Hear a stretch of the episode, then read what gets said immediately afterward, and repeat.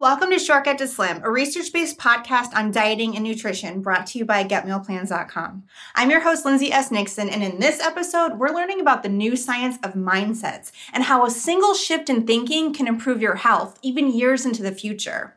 This episode will make you think twice about your beliefs. From placebos to self fulfilling prophecies, perceptions matter, and those perceptions can work for you or against you. In the last episode, you learned that what drives your behavior is how you think. That how you think determines what you do. So, in order to change what you do, to change your behavior to perform better, you have to change your thoughts.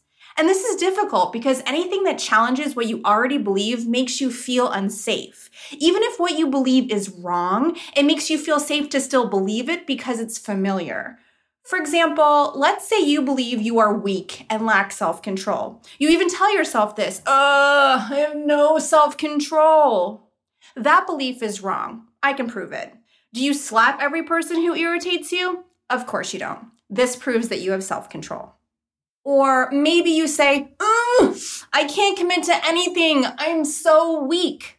That belief is wrong too. If you're married or you bought a house or you have a job or a kid or a turtle, you're committed. But it's uncomfortable for you to hear this. We feel blame, guilt, and shame when we go against what we believe or what we have already accepted as truth.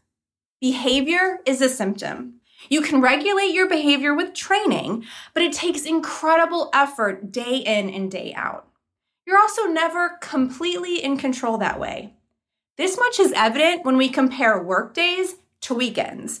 As soon as something comes between you and how you regulate your behavior, well, there goes control. Being in control of the thoughts that drive your behavior, that's the real control. And that's what this episode is about. How you think about something transforms the effect it has on you. This applies even to our physical reality. Physical reality is more subjective than we believe. Here, I'll show you. Stand up and extend your right arm out like you're pointing at something. Now twist around and point behind you, twisting as much as you can without moving your feet. Take a look, see what you're pointing at. All right, come back to center. Now I want you to close your eyes, imagine the spot you were just pointing to, and while your eyes are still closed, twist around and point back to that spot. All right, open your eyes. Look at how much farther you twisted. Crazy, right? Even our physical reality is more subjective than we believe. This is the field of mindset science. By changing how you think about an experience, you change what happens inside your body. Here's one of my favorite studies. Researcher Alia Crum recruited housekeepers at seven hotels across the United States. Now, we've all cleaned a toilet, scrubbed a shower, dusted, vacuumed, and we know that cleaning is taxing work, but yet mm, most of us don't think of it as exercise. Actually, most people only consider exercise something that happens in a gym or at a cardio class or where you're wearing Lululemon pants and sneakers, but guys, Exercise happens when you cook, play with your kids, walk your dog, wash your car, walk around the mall. Basically, anytime you move your body in any fashion, you're exercising. You're all exercising, I promise. But coming back to the housekeeping, in terms of workouts, housekeeping is one of the best. Housekeeping burns over 300 calories an hour, putting it on par with weightlifting, water aerobics, and speed walking. So these housekeepers, they're doing this for eight hours a day. I work with a few pro athletes, and except for my mountaineer, none of them train this much. Anyway, at the start of the study, two thirds of the housekeepers believed they weren't exercising regularly, and one third said they got no exercise at all. And their bodies reflected this perception. The average housekeeper's blood pressure and body weight were exactly what you'd expect from someone who's sedentary, meaning someone who sits at a desk all day. At four of the hotels, Crum told the housekeepers that they were exercise superstars. She gave a quick presentation on how making beds, bending over to pick up towels, pushing heavy carts, that all of this work required tons of strength and stamina. She also put up posters in the break room that said the same information and also included how certain activities burn so many calories. For example, cleaning a bathroom for 15 minutes burns 60 calories. And this was all around for the maids and the housekeepers to see. At the other three hotels, which was the control group, Crum told the housekeepers exercise was important for health, but they were not told that their work qualified as exercise. It was just like, hey guys, if you want to be healthy, don't forget to exercise. The results were mind blowing. After four weeks, the housekeepers who were told that their job made them exercise superstars had lost weight and body fat. Their blood pressure also lowered, and they liked their jobs more. They hadn't joined a gym, they hadn't gone on a diet. The only thing that changed was their perception. They saw themselves as exercise superstars. The housekeepers in the control group showed no improvement. Crum's hypothesis is that when two outcomes are possible, your expectations influence which outcome is more likely. She believes that the housekeeper's perception of their work as healthy exercise instead of hard on their body like they originally thought, that this new identity of being an exercise superstar instead of sedentary, all of this together transformed the effect their actions had on their body. In other words, the effect you expect is the effect you get. Here are two other super cool studies on this. In mindless eating, did you really think I was going to go a whole season without fangirling on Wansink again? Anyway, in mindless eating, there was a fascinating story of sailors in Jello. Billy was a World War II Navy cook, and during one particularly long tour, whoops, he accidentally ordered twice as much lemon jello and no cherry jello. Seems like small potatoes to us, but apparently that sort of thing can cause a riot on the ship. Apparently, on one occasion, a fight broke out. So Billy got creative and added red food coloring to the lemon jello. It was still lemon flavored, but it looked like cherry. No one missed a beat. Some sailors even thanked Billy for finding the cherry jello. And this wasn't a one time thing either. It was a really long tour, and so Billy did this trick a few more times. No one suspected a thing. Psychologists call this expectation assimilation or confirmation bias. I'm going to dig deeper into expectation assimilation and confirmation bias deeper in a future episode, but for now, in the case of food, this means that our taste buds are biased by our imagination and by our perception.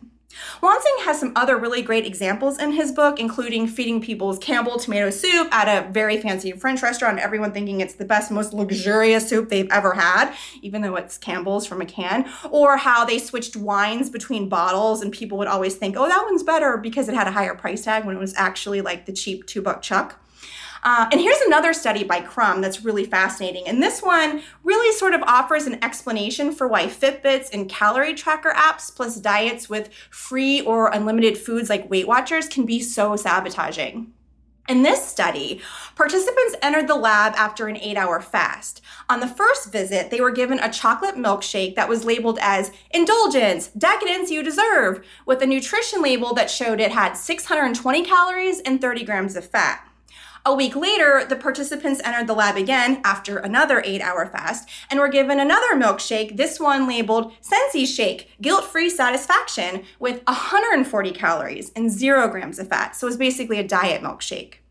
As the participants drank the milkshakes, blood samples were taken. Crum measured the levels of ghrelin, the hunger hormone you learned about in episode one of this season. For a quick recap, when blood levels of ghrelin go down, you feel full, and when ghrelin goes up, you feel hungry and look for food.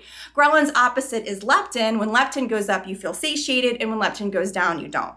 Here's how this hormonal dance is supposed to work. When you eat something high in calories or fat, ghrelin drops dramatically. And with a lower calorie or a lower fat food, this would have less impact. The ghrelin wouldn't drop as much. So, one would expect a decadent milkshake and a diet milkshake to have very different effects on ghrelin levels. And they did. Drinking the diet shake led to a small decline in ghrelin, while the indulgent shake produced a much bigger drop. But here's the thing it was all a sham. The participants drank the same shake both times.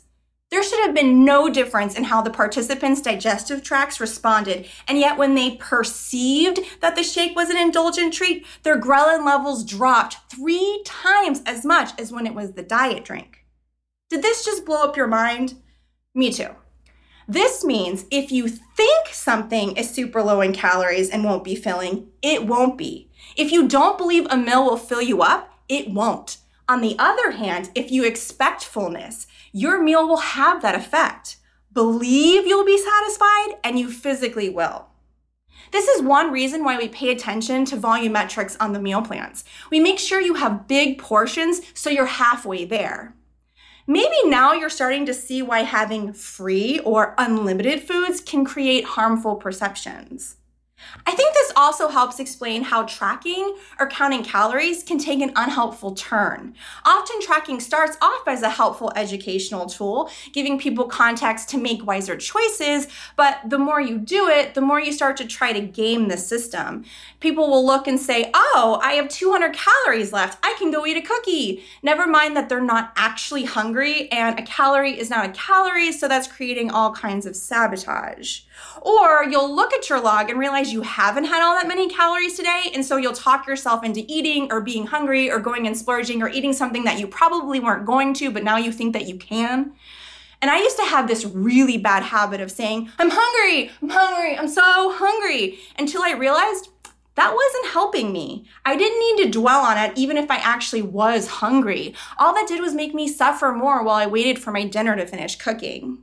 And this is also how I became an overeater. It wasn't just all those false eat all you want messages or that I became adapted to eating a ton of volume. It's that when I did not eat as much, I believed before the food even hit my mouth that it wouldn't satiate me because it was diet food or it was less volume.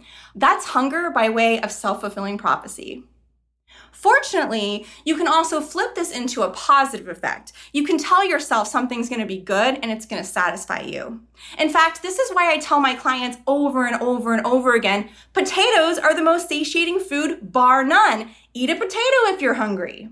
It's not only true, potatoes are the most satiating food in the world, but this also creates a perception. They believe if they eat the potato, they will be satisfied, and then they are. Power to the potatoes. Now, circling back to Crum's milkshake study, this shows us that our expectations can alter something as concrete as how much of a hormone our body secretes. Remember back in the first episode when Walk said to be brilliant every day, we had to be in control of our feelings, emotions, and physiology, and all of us thought physiology? Homeboy, be crazy, ain't no way I'm ever gonna have control over something like my hormones. Foot, meat mouth. Seriously, though, this is pretty awesome. In both of Crum's studies, when people's perceptions changed, their body's responses changed too. Viewing cleaning as exercise instead of hard labor helped the housekeepers' bodies experience the benefits of being active. Likewise, seeing a milkshake as a high calorie indulgence, even though it wasn't, helped the body produce signals of fullness. Crum's next study was on stress. Crum wondered if we changed our perception on stress from negative to a positive enhancement, would the effects on our body also be positive?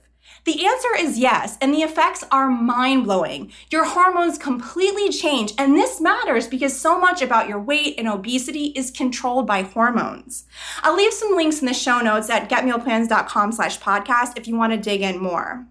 Bottom line for now, your perception can totally alter your biochemistry, and that's control, baby. I'm going to dig more into mindsets in the next episode, but where can you go from here for now? What can you take away from all this? Expectation assimilation or confirmation bias works in both directions. If you expect a food to taste bad, it will. If you expect something to not be satiating, it won't satiate you. On the reverse, if you believe a food will satisfy you and you'll love it and you'll thrive, you will. So set positive expectations. And remember that you are already healthy. Say that to yourself every single day. Adopt that mindset. You've been listening to Shortcut to Slim. Download your free research based seven day meal plan at getmealplans.com and leave the guesswork and science to me. I'm your host, Lindsay S. Nixon. And if you found this podcast helpful, please leave a review on iTunes. It really helps.